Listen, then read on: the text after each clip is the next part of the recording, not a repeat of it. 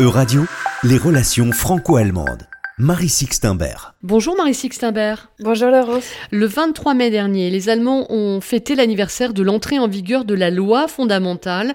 Pourquoi un tel nom, loi fondamentale et pas constitution? C'est dû au caractère longtemps provisoire de la loi fondamentale, la Grundgesetz. Et pourtant, le texte a perduré. En 1949, l'objectif de la République fédérale à l'ouest était d'éviter le mot constitution, en attendant la réunification. Cette dernière était d'ailleurs inscrite dans la loi fondamentale de la RFA comme objectif. Parler de constitution en 1949 aurait donné un caractère définitif à l'existence de la RFA et à la partition de l'ex-Allemagne en deux États. Par ailleurs, en 1949, le texte avait été adopté sous l'étroit contrôle des alliés occidentaux, la France en particulier. Celle-ci était encore obsédée par la renaissance d'une Allemagne et du danger allemand. Lors de la réunification, le 3 octobre 1990, la loi fondamentale de la RFA est devenue la constitution de l'Allemagne réunifiée. Il y a eu quelques modifications et, amendements, mais le nom est resté. Les circonstances de l'adoption de, ce texte ne sont sans doute plus très connues hein, en détail. Que signifie l'anniversaire de la loi fondamentale aujourd'hui? Le texte a été adopté le 8 mai 1949, quatre ans jour pour jour après la capitulation sans condition de l'Allemagne nazie. En 1949, l'Allemagne renaît donc en tant qu'État sur des fondements démocratiques.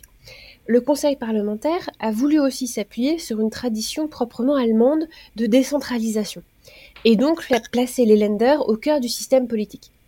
Les Alliés, la France notamment, tenaient à éviter la renaissance d'un pouvoir fort et potentiellement menaçant, mais l'Allemagne même était un pays d'unification récente, en 1870-1871.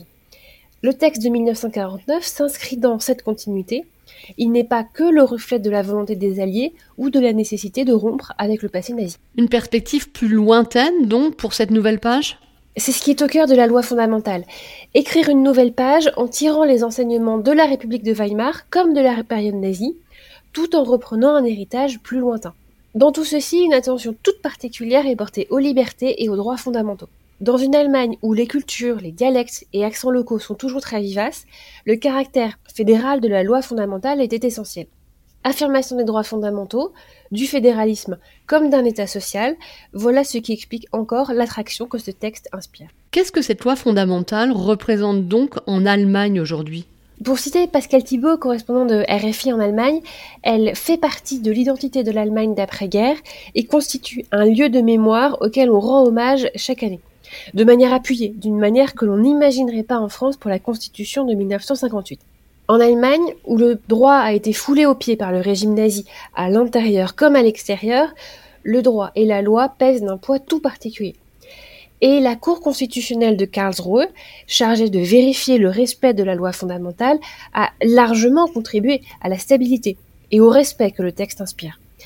La Cour vérifie le respect des droits fondamentaux, la séparation des pouvoirs, et règle les contentieux éventuels entre le droit, élaboré par les lenders, et la loi adoptée à l'échelon fédéral.